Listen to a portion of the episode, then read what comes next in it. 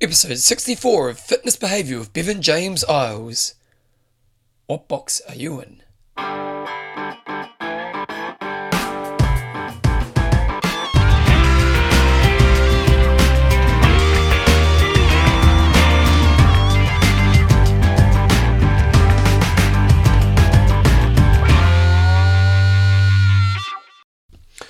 Radio team, welcome along to episode 74 of Fitness Behavior, your fortnightly podcast on the behaviors that create a lifetime love of fitness so you can get all the benefits that come alongside it. Now, you may notice right now that I am losing my voice, and um, yeah, it's, it's one of the downfalls of screaming at people for a living and uh, over the last few days my microphones haven't been that good. So today i'm going to persevere. I actually think i might pause in a second and go grab a glass of water but today i'm going to try persevere and hopefully it's not too much of a frustration for you in today's show. So i'm actually going to go get that glass of water right now. So just hold a second. I am back and my throat is a little bit more lubricated. I'd, I'd hardly say i sound much better but my throat feels a little better with that water Team, uh, this this episode is very much the episode which is the Bevan episode, and instead of kind of having one key concept, I've got a few different things I want to talk about today.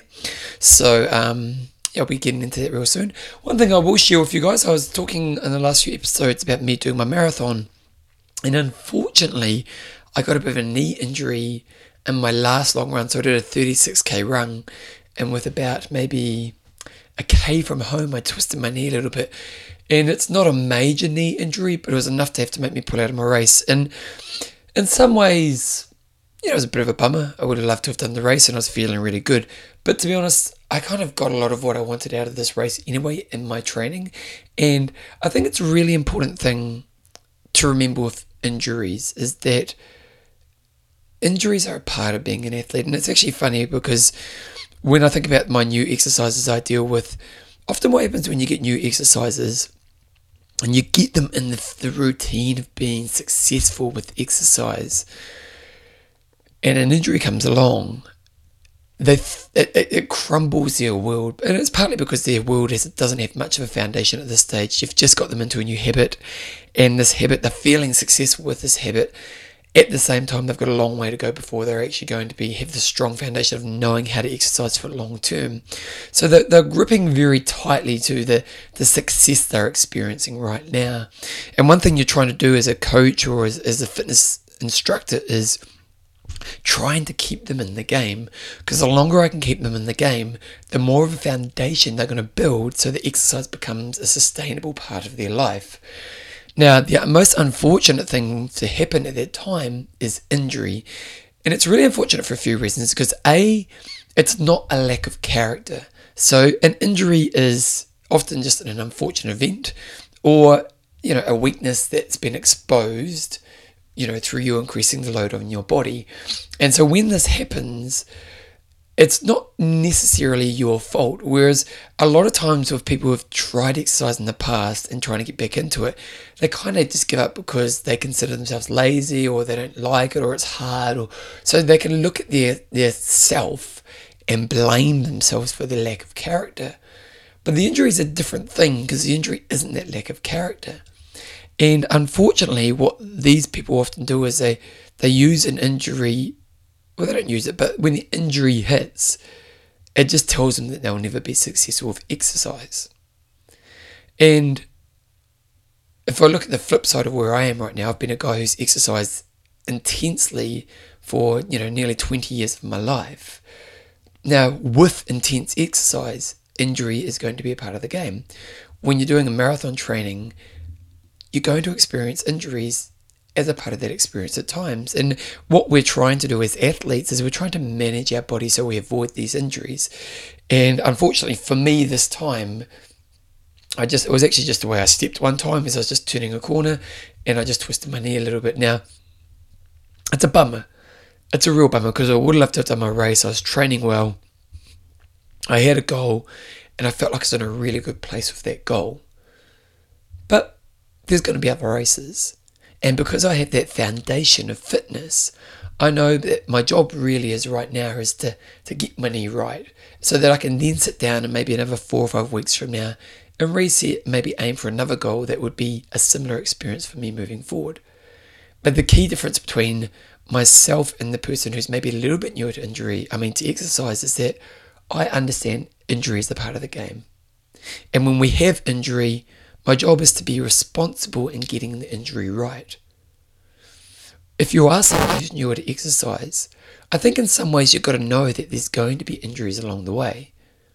You know, and, and admittedly, certain types of exercise tend to bring on more t- different types of injuries. So, for example, impact exercise tends to bring on more injury. Uh, your high intensity, like your CrossFit, that you know, there's more injury in the CrossFit. It's, it's a great workout, but definitely comes with more injuries. When we're moving to any kind of newer movement that's more demanding or high, high intensity, we're going to experience more some injury. Now, our job is to manage our body, but just to accept if you are someone who's new to it, to know that at some stage I'm going to get injured. Now, what we're trying to figure out when we get injured is what's the best, best path forward. Now, admittedly, if my marathon was my first ever marathon, or if it was like a New York marathon, it was a really important marathon for me, I probably could have pushed through, done a little bit more damage to my knee, but not enough to be permanent damage. And sometimes as an athlete, you're going to go, This is a very important goal. I'm going to push on through with this injury, knowing and accepting that with this in mind, that it's going to do more damage, and it means after I've achieved this goal, there's going to be a higher cost of fixing my body after that. So maybe a longer period of time out from exercise, maybe more recovery and um, support needed by the medical professionals around you, those types of things. So sometimes you aren't going to do that. But I think for the newer exerciser is when we get injured, is there's two things. Is to keep being responsible. And if anything, while I'm gutted that I wasn't able to do my race, the one thing I am proud of is that I've been very responsible in getting myself back to exercising the way I like to do it. A, I accepted I wasn't going to do this race really quickly. B, I got myself on a plan that's going to get my knee right as fast as possible so I can get back to exercising. And that's the first objective for the newer people is my job is to get back to exercise or get my injury fixed. Sorry, I got myself confused there. My job, my first job is to get my injury fixed.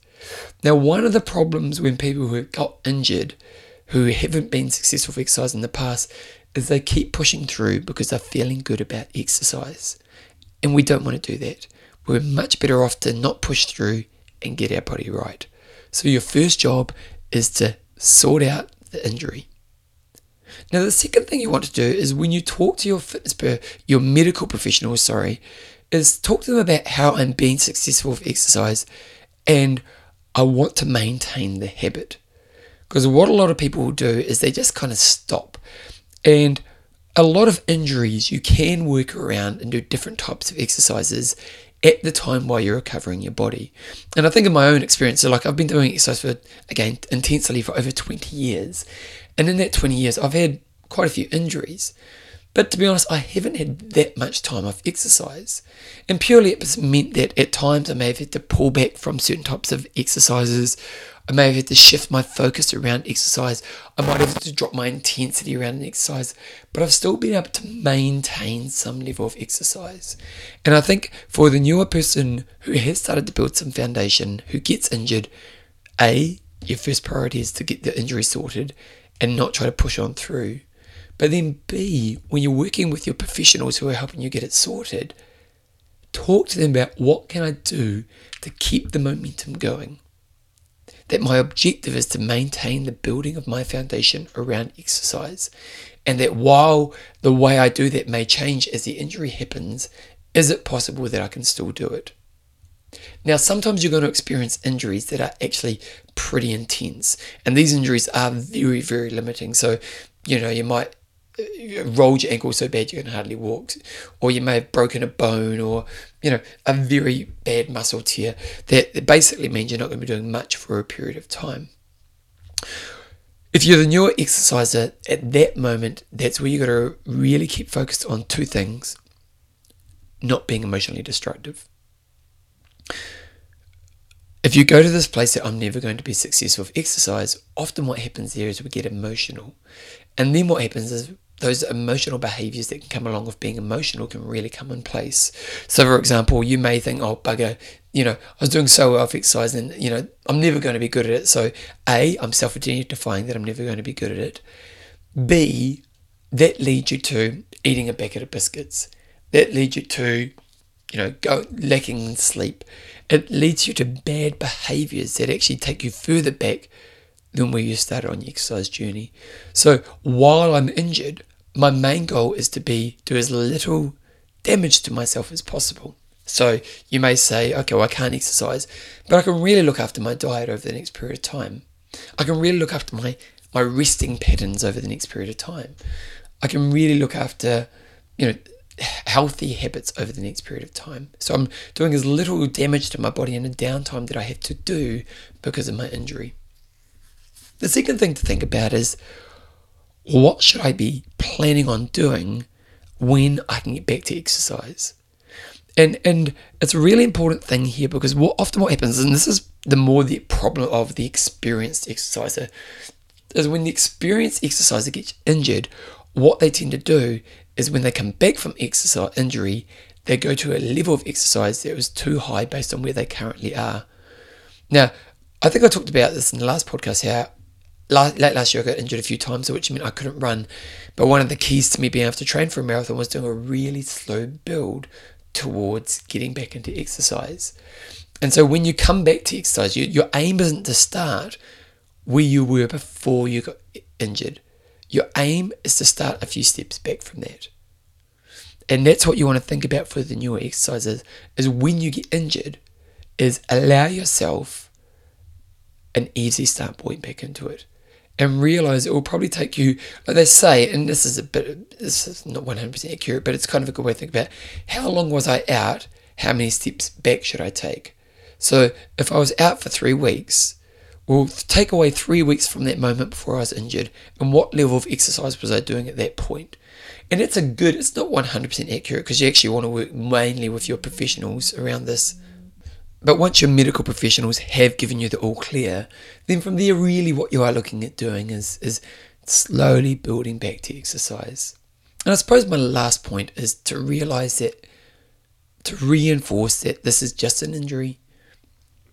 If I'm wise in how I deal with it, I will get back to exercise. And if I can, again, if I'm that newer exercises, to really look at it and to think to yourself, well, I think although this last experience has ended in injury, which is a bit of a bummer, it has taught me that I can start to build my foundation. So, just to kind of recap, because I think this is a really important subject injury is a part of exercise. How we deal with injury is really important because we can make it get worse or we can get on top of it and get back to exercise. For the more experienced people, is, is learning to stop when you need to stop and getting it sorted. And then when you get back to exercise, try not to start from the moment where you just was where just before you're injured. And from my least experience, my new exercises is to a realize that you're starting to build a foundation and that how I deal with it's really important. So get good advice. B remind myself that when I come back to it, to take a few steps back and not be destructive. And see, to not blame my character for this injury. Instead, to look at this time and go, wow, this this teaches me that I do have the ability to be successful in exercise. I hope that helps because I, it is frustrating getting injured. Like, you know, as much as I'm kind of, I think I've got a pretty good attitude towards my injury. I would love to have been there doing that race, and you know, but so be it. You got to be wise. Anyway, I'm going to get into the main gist of today's show. Before I do, I just want to thank a few of the patrons of the show, and I have got a new patron this this this month for this for this show, uh, and there's Louisa Crosby. Now, Louisa Crosby is actually a girl who's come to the gym for years, and it was quite cool when she sent me through the patron um, message. You, you, you know, Patreon sends you through a link saying someone's you know become a patron of your show. But Louisa also just sent me a little email saying, "Oh, you know, I want to become patron of the podcast," and uh, so I finally got around to doing it. But one thing that Louisa does, so Louisa is this girl who's been coming to my classes for a long, long time. And uh, she's a fit young woman, I tell you. She's a fit, strong woman. And she's always training pretty hard when she gets in there and absolutely kills herself. But one thing I didn't know about Louisa is she has a bit of a passion for food and cooking. And yeah, and she's got this Facebook blog called Kitchen Gainz And she's actually got a website which is called, I'm going to pull up a link right now. Oh, kitchengainz.com. Kitchengainz.com. And it's G A I N Z dot com. I'll put a link to that on www.bevanjameseyles.com this week when I do the uh, show notes for the show. But basically, she's she does all these kind of amazing recipes and very healthy recipes. Uh, she's obviously a, a, bit of a health nut, but she's just got these really like, and she does a great job because you know sometimes when people do recipes, I don't know they the photography is not that good. It's really not that well described, but she does a lot of paleo and a lot of just lots of different recipes, but great photos, great recipes, and it's all for free. So if you are looking for some just good, healthy recipes, well, A, you can go to kitchengainz.com, but you're probably better off just following her Facebook page. She's got quite a few thousand listeners, so you know, if you are listening to the show and you want to get some good ideas around healthy food, she's got some good snacks here, like for example, coconut cherry mousse slice. It's a paleo kind of treat there, which sounds pretty good. Uh, also got like salmon with spiced coconut crust. So lots of different kind of good little recipes here. So I'm going to call you. Hmm, what's going to be your nickname, Louisa? I'm going to call you the Kitchen Queen. There we go. You're the Kitchen Queen because I know that's pretty obvious, but I'm going with it. You're the kitchen, the Kitchen Queen. It's just you know, again, great website. Once again, it's Kitchen Gainz with the Z dot com for lots of good recipes and follow her on Facebook because I think she's doing really great work. Um, just to name some other patrons of the show, we've got uh, Mary Jane Mariko, Mary Jane the Magic, we've got Tr- Katrina the Architect, we've got Kim Anderson Headley surging further. It's interesting, Kim actually did the marathon that I was meant to be doing last weekend, and I had a chat to Kim before the race, and we just talked about what you should be focusing on. And uh, Kim was talking about how, as an athlete, she often focuses on the people around her, and we had this focus of your job is just to focus on what you can control in this race within your own self, not the external influence of the race. And uh, she had an absolute blinder of the race, and she said she sent me a text after the race just saying, "I had a 95% race, and and that." I just 95% of the time I stayed focused on what I should, and her result was absolutely amazing. So well done, Kim. I'm bloody proud of you. Um, so those guys are some patrons of the show, guys. Once again, if you want to become a patron of the show, if you love the work that I'm doing here, go to bevanjameseyles.com and there's a little link to the Patreon page. Go on there. You'll donate every time I put out a show, and it really does make a big difference to what I'm doing. Um, I think once I get back from England, I've got some big plans for the show in the second half of the year, and once I kind of get back from England, I'll be able to spend more time on doing that. And to be honest, it's only because of the patrons, because the, the financial commitment they give allows me to put some time into this. So, once again, to all the patrons out there, you guys are rock stars. I appreciate your support. And if you want to become a patron, go to bevanjameseyles.com. And okay, Louisa, the Kitchen Queens, Crosby's, kitchengainz.com. Hi guys, I'm going to get into the main gist of today's show. Here we go right now.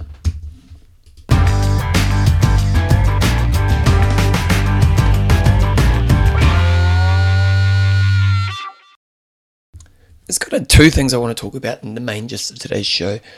And the first is, and, and I'm not sure if I think that they might be quite short as I kind of talk about. It. One of them is going to be based on the interview I did on the last show with Kyra, and then one of them is going to be just uh, a thought about a different area of life. Uh, I'll, let's start with the thought of a different area of life. Uh, there's one I was having a conversation with um, a friend the other day um, about a relationship that they'd had in their life with somebody who was quite an important person in their life earlier on in their life.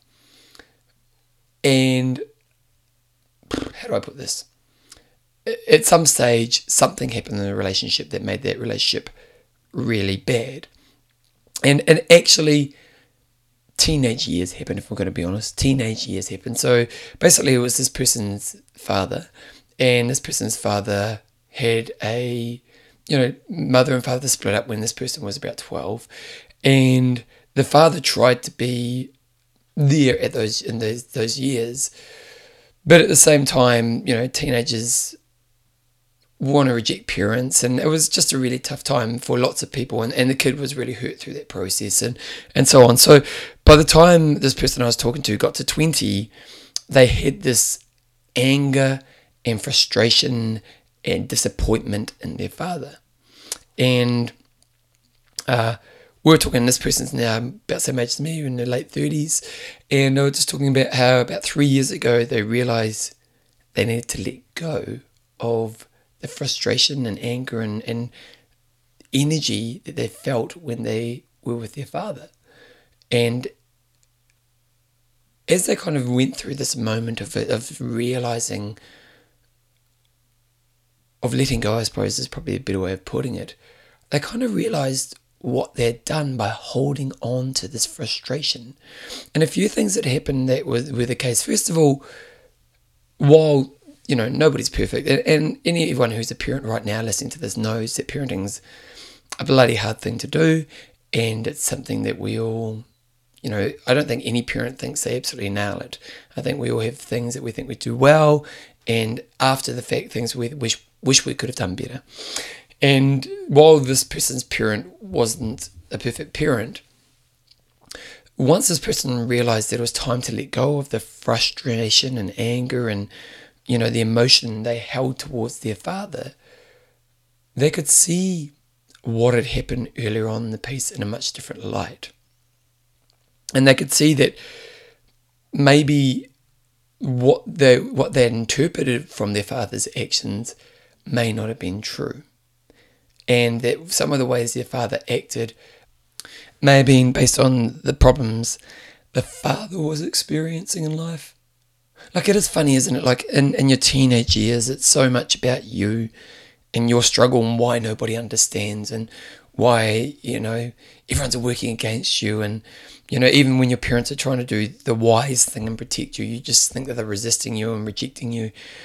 And, and you don't have that foresight to be able to look and to think, wow, these guys are humans. And it's actually funny, I was just listening to a, a comedian podcast just before I started today's show, and one of the guests on the podcast was talking about his mother and how when his mother his mother and his father broke up when he was very young, and in his teenage years, he would be really difficult to his mother's partners because he didn't want his mother to have anybody.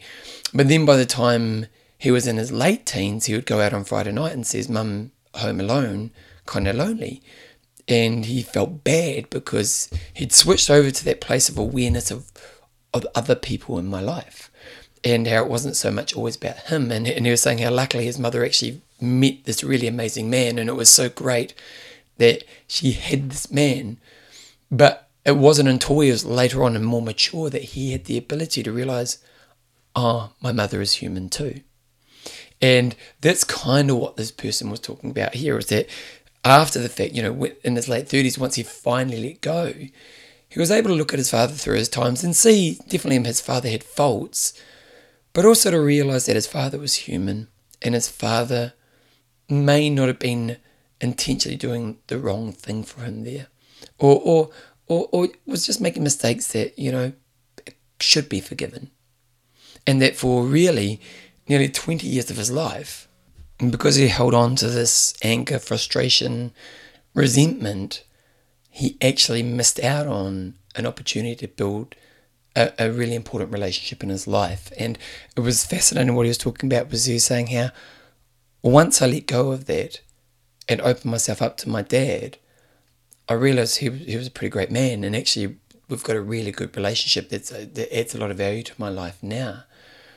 And in some ways it's you know only been three or four years of my life. And in some ways i've by holding on to this thing that you know that really kind of really affected me at the time and and you know like let's be honest it was it was real at the time but holding on to it for so long look at the costs on my life that for over you know for nearly 15 years of my life i held resentment to someone who actually wanted to be there and support me who, once I let go of that resentment, actually has become an important part of my life.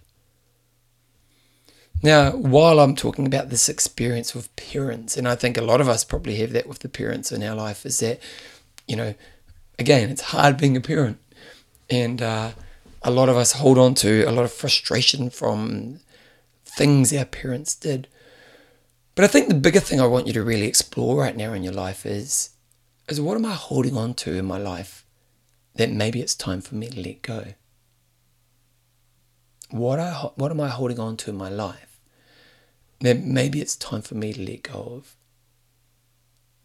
It's an interesting question to explore because there's lots of little angles we can look at it. If you can really identify, as I'm kind of talking about this right now, if you can identify what these things are, well, then you can start to see what has been the cost of me holding on to this. So if I go back to the example of my friend, I'm holding on to my frustration towards my father because he let me down at a time that was really important to me.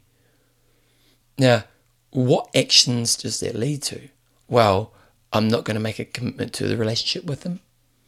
When he does try, and this guy's father did try, but when he does try, I'm going to reject him. I'm, I'm going to give him an energy that lets him know that I'm not really bothered with him in this life. When we think about the cost of that, there is the obvious cost of the disconnection with the person, but A, do I want to be this person? C, have I lost the opportunity to have support from this person in my life? I went from A to C there. I'm not quite sure how I did that. A, B, C. But you can kind of start to see, C, what what could I blossom with this person? What experiences could I have with this person? Now, this is very much a personal thing, but I think when you think about, and it's kind of actually going to tie into what I think about here, but when we think about what I hold on to in my life, can you identify what those things are for you? And maybe, how do I let those go? How do I shift my perspective? How do I assess what this what is the cost of me holding on to this in my life? Would my life be better if I let go of this and opened up to a different way of thinking in this area here? Now sometimes it can be hard. Like with people who've let you down, you, you know, you, you may need to protect yourself against them still, but holding on to things, that, that can be hard. And maybe maybe letting go isn't the answer sometimes. But I think for a lot of times in life, we hold on to things so deeply that actually it just ends up hurting us. And I think that's ultimately what my friend discovered was that the thing I was holding on to from a time when I was young and vulnerable, it was just hurting me. And in that moment where I was able to let that go and open the door to a different set of behaviors by letting that go, my life had so much more value to it. So, my first kind of segment of today is what are those things you're holding on to? How do you let them go? And maybe how do I assess what the real cost of me holding on to this is? And it's going to lead quite nicely into my second point because I had the interview of Kyra on the show last last episode. It's a Dr. Kyra Bobinet. And uh, and since then I've read her book, and uh, I have to say it was a really good book. I really enjoyed it. I got a lot of that, lot from it actually.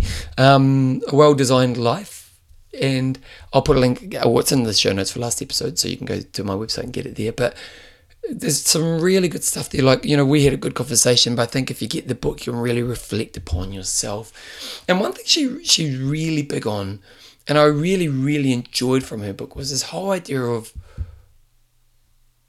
we need to shift our self perception in different areas if we want to change. I'll say that again. We need to shift our self perception in different areas if we want to change. How do I see myself, my self image, in this area of my life? And the conversation that Kyra and I had, which I think I'll reinforce here right now, is this one with my runners that when my runners join my running group, their self image is I am a failure with exercise. I am not going to be successful with exercise. And so every step they take, that's the battle they're fighting against because they've got this this image of themselves that says, I am not this. I am I am not this. I am not a runner. So because I'm not a runner, this the behaviors I'm doing right now are against what I am doing. But as I was talking to Kyra, is that the really fascinating thing that happens with my Get Up to Five group is in those first few weeks, again, and the thing I often say is they're not turning up because they think they're going to love running. They're turning up because they want the result. But what happens is around that six week mark, there's a shift. And their self image changes. Suddenly they're not the person who doesn't see themselves as a runner. Suddenly they see themselves as a runner. And it's a really fascinating moment. As I was saying in Kyra in the interview, is that we have these seminars at the end of the of the Get Up to Five program. And one of the comments I hear a lot at these seminars is I see people running around the street and I feel like I'm one of them now. Now that's a massive thing, isn't it? That's a massive thing to really think about. To think that eight weeks ago, my self image told me I am not this thing. And then within a very short period of time, two months, suddenly through work and, and changing behaviors and consistently growing in an area, I now see myself as this thing. So when I'm driving a car and I see someone running down the street, I look at them and think, I'm one of those people. Now, what does this mean for you? For you? If, if you think about, you put yourself in the shoes of the person who's in that place, and maybe as I'm talking about this, think about you. Think about one area of your life where you're not something. You know, you're not good at music. I'm never be a writer because I can't spell. I'm not creative. I'm never going to be good at exercise. What's that thing for you? What's that thing for you that deep down you know, maybe an area to think about with you in this area is, is what area of your life would you like to change in? Maybe it's I'm no good at diets, or I'm no good at healthy eating, or or I'm always I'm always weak when it comes to junk food. What is my self-image that I have in the areas that I want to change? And it's a really important thing to really think about because it's one thing to think I want to change, but if I've got a self image that's resisting that change, it's going to make change really hard. So if my self image is I'm not an exerciser, well, that makes exercise really hard because what's going to happen when you move into that world? Or you're moving in with this this set of thinking that's trying to reinforce you're not this person. I'm not this person. And, and again, what happens for our 5K group is that by giving them experiences of a different set of behaviors that, that kind of fights against their self image that I'm not an exerciser. Over time, that battle gets lost by the old image, and a new image comes along that tells them that they are an exerciser or are a runner. And what do you think happens at there? Well, a whole new set of possibilities and a whole new set of behaviors become possible in that moment. And I think what Kyra is really getting at with her thoughts here, with this whole idea of designing me, I like, I like her idea of designing me, but the designing me, and we think about self images. One of the first points of calls you've got to address when you are going towards change is you really need to identify what my self image is right now. Because if I don't do that first stepping stone, then I'm going to have this massive barrier in front of me every step of the way. That's that's when I have a failure point, and we all do when we grow as failure points. That self image is going to go, oh, see, stop it, come back to me, because I'm what you really are. And what Kyra talks about is that ideally it's to know that I have this old self image, but actually that I'm working towards a new self image, and that when I when I have those moments where the old self image pops its head up, it's go, oh no, well that's that's expected. I'm, I'm not expecting to be perfect. But I'm trying to redirect myself back towards the new image. And that's where she talks about slow brain, fast brain. And it's funny, I was speaking with one of my clients who has had some massive progress recently, or for, for a while now, but it's been progressing and progressing and progressing. And we were just talking the other day, and I was just saying, you know, the really fascinating thing about you is there's never been a snap moment. There's never been a moment where it's just sudden change. Now, it's not that snap moments don't happen. Often, what you find is snap moments happen for people who've gone to the lowest low. So it was me when I had that, that those drug experiences, which were absolutely horrible. I snapped and I went cold turkey on drugs and alcohol the next week. Well, snap moments do happen, but generally speaking, change happens with incremental change, small change that happens by just slowly winning a battle. And that when you when you have knockbacks on that battle, it's just to know, no, here's where my focus goes, and put your focus here. And I think that Kyra's point around the self-image is a really important one. That a part of me trying to develop change is to, to really identify what my self-image is. And then to try to consciously inject a different self image that you got. And I'm actually going to read some a, a, a an exercise that Kyra has in her book, which I think is really good because I think a get a book, but b this is a really good exercise to start in this area for you if you think this is an area. So it's from her book, which is called uh, A Well Designed Life 10 Lessons in Brain Science and Design Thinking for Mindful, Healthy, and Purposeful, purposeful Life um, by Kyra, Dr. Kyra Bobinet. And this here is called Designing for My Me. I'm just going to read from it. How do you define me and not me? What is the me operating system that you are running? What are some not me things that you are resisting? Here are some slow brain exercises for you to write down to help uh, for some helpful insight about your self image. So, guys, if you want to get a piece of paper and you know get the podcast, get a pen and paper, sit down and maybe work through this, I think there'd be some real value. So, first of all, here's what she says next. What I want you to do is to answer the following two questions until you completely run out of ideas. Go deeper and deeper until you literally go blank. So I'll ask the question and then pause the podcast or just even think about as many different answers you can do. So complete this sentence as fast and as many times as you can. I am a. So you can pause the podcast now and really just write down I am a. I am a good. I am this. I am that. I am this. I'm not this. I am. I am this. I am this. I'm a bad eater. I'm a great exerciser. I'm a just just throw them out there. Just go crazy on it. Number two, complete this sentence as fast and as many times as you possibly can. I am not a. So pause the podcast, go away, and, and really brainstorm that. So once you've done those, both of those, get into it. Okay, once you've done that, come back and say, review what you've just wrote. Now circle your top three answers for each question. Your first set of answers are me, and your second set are you're not me. Anything, anything surprise you? Any self images seem more dominant or mature than others? These are the scripts that you are running, and I bet you can match each of your behaviors to one or more of them. So, what she's saying there is that as you look at the I am me or I am not me, and maybe this is the next level of exercise you can do is to go, what behaviors sit alongside these things here? I am me, I'm not me. What behaviors that sit alongside these? To take this further, this is going back to Kyra's book here, to take this further, do some journaling with your top three self images for me and your top three self images for not me and mine. Here are some questions to help you guide your insights. When has the self image helped me improve my life or design a better life?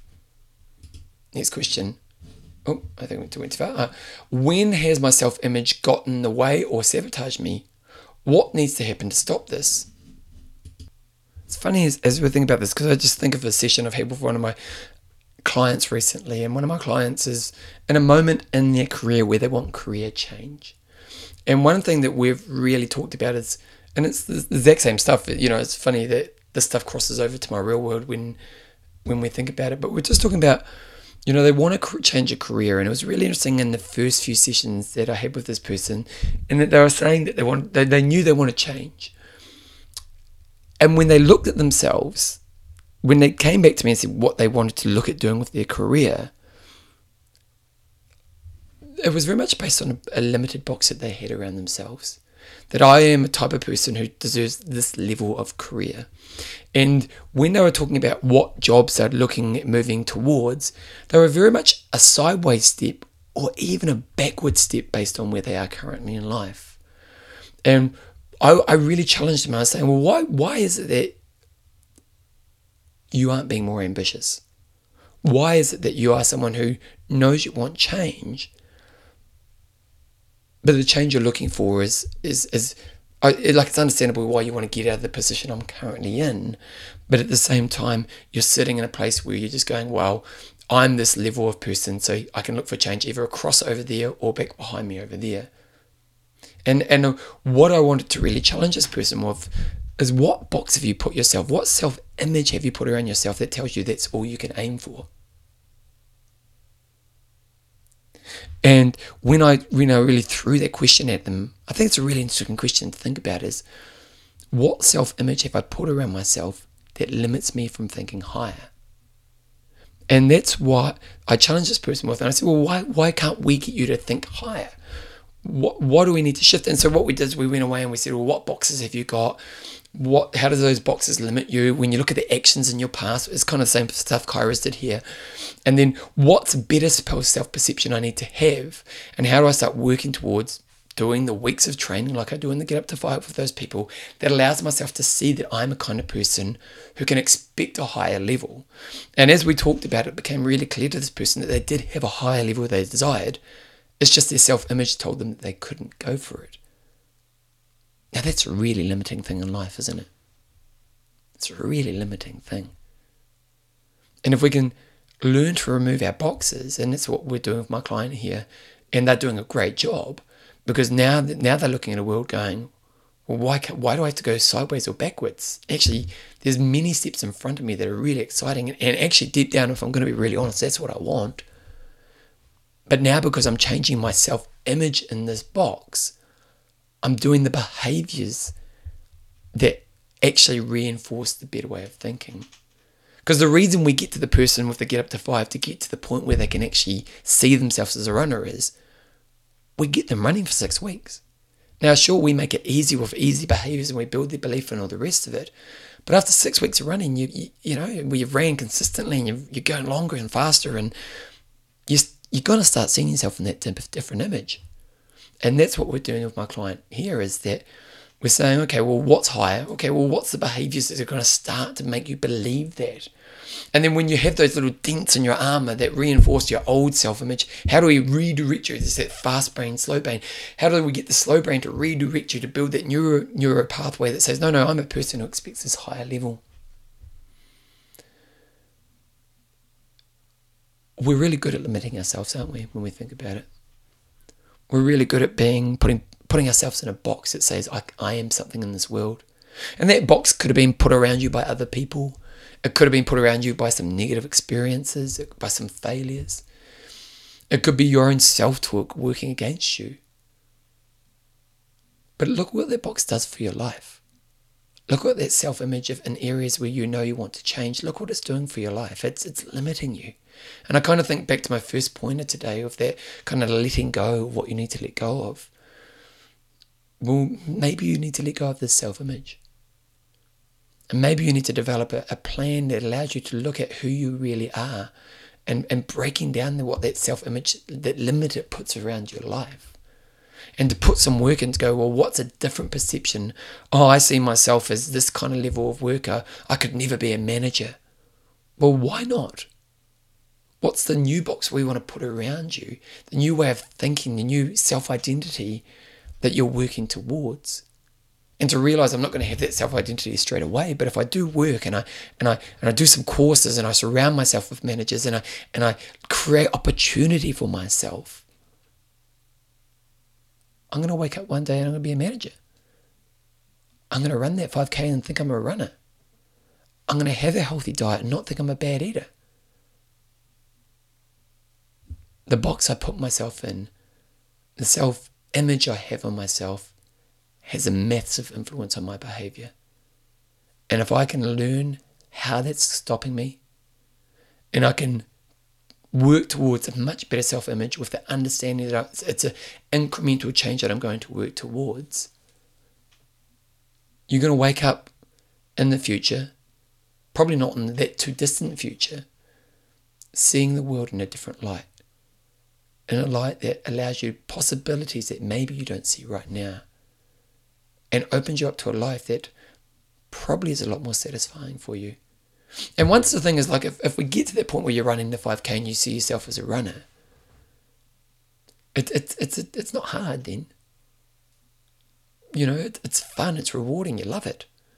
And if anything, you want to grow more in that area. So, what about you? What are your boxes? What are your limits? Are you confronting them? Are you, are you attacking them in a way that makes them shift forward? If you don't, what does it mean for the rest of your life? And if you do, what does it mean for the rest of your life? I kind of think that if you do, you're definitely going to be that better version of yourself.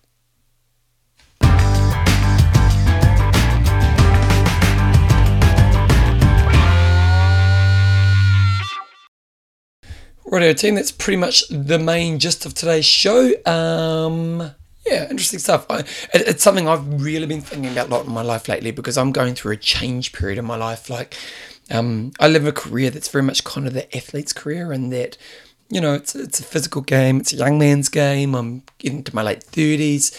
Um, I've kind of planned for this moment in my life, but you know, change is about to come, and a lot of that is me shifting out of boxes that I'm very successful in, or, or not successful, but very confident in, and exploring different areas. And it's, it's it's it's tough work, but it's also really important work because I think if we think about that evolution you know, evolving those boxes is going to be a really important part. So hopefully you guys got lots up from that. Let's get an email. I'm going to quickly flick up. I got an email through from Richard. Richard, what's your last name? Everson. Richard Everson. He's a good supporter of the show, and he wrote me a really cool email with um, just a bit about my interview of Kyra. But I also got just recently your podcast also be aligning with my own journey. I joined a new gym last year and settled into a comfortable routine warm up, standard sets, etc. It was only when I signed up for the 2016 CrossFit Open that I found the courage and motivation to set some really challenging WODs and push myself again. And hearing you talk about running 345 per K was enough to bring my splits down from 545 to my current splits of 450. Wow, that's massive.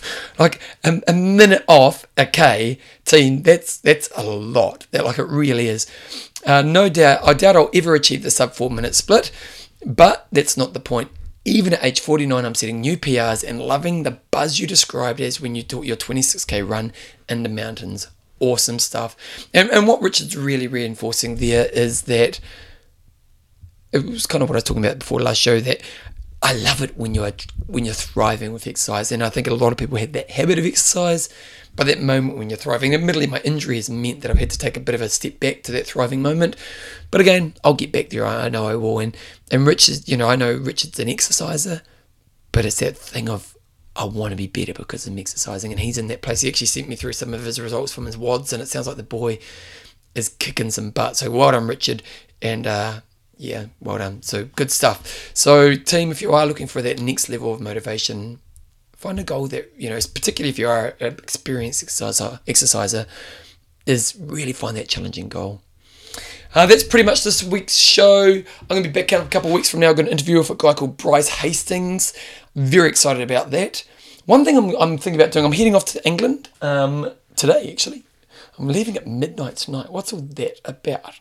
So it's currently 10.30 in the morning and I'm flying out of here at midnight tonight. So that's going to be a bit crazy. But I, um, I'm going to England and there's one person you guys have heard me talk about a lot on the show. It's a guy called Chris who's who kind of the one mentor of my life, I'm going to be honest, and had a big impact on my life. And he's a kind of friend who you don't really keep in contact with. Um, but when you see them, you know it's going to be great. And I'm going to spend a couple days with Chris, and I think I may interview him. Now, Chris is a very, very special person, uh, emotional intelligence like you wouldn't believe, but but kind of intelligent in all areas, um, and just just a very wise man. And I think I might take my microphone because I'm staying at his house for a couple nights, and I think I may just say, "Look, mate, can I just get you on the show because I I've spoken of you, your influence upon me so much, and um, I'd love you to share some of the way you look at the world. So we've got that. I'm going to try to do that. There'll probably be another couple shows away. But Bryce Hastings is Les Mills International's head scientific researcher. He spends his whole time just figuring out what makes people exercise. And in a couple weeks from now, I'm going to have Bryce on. He's a rock star. But the thing I love about Bryce the most, well, on top of why he's great at what he does for his job, is Bryce is the ultimate person when it comes to living an adventurous life. And what I mean by that is this open minded attitude of get out there and experience life. And I actually talked to him about this on his interview. I've already done the interview just because he's a real inspiration to me around trying new stuff, trying new worlds. And, and guy, this guy tries new worlds. So check that out in a couple of weeks from now. Guys, the patrons of the show, you know who you are. You're, you're bloody rock stars. I absolutely love you. Um, if you want to become a patron, go to bevanjameseyles.com. Spread the word about the show. If you can, go onto iTunes and put a review up on iTunes. You must say you love it if to do that. if you don't like it, I don't want your review. Which will probably happen now, Is that people don't like it we'll, we'll put that review in. So, so those who love it, please just put a review on iTunes uh, or or any podcast you use put your Facebook posts up there, spread the word about the show, guys. You absolute rock. I'll be back in a couple of weeks, back from London. I'm really looking forward to it. So I'll see you guys real soon.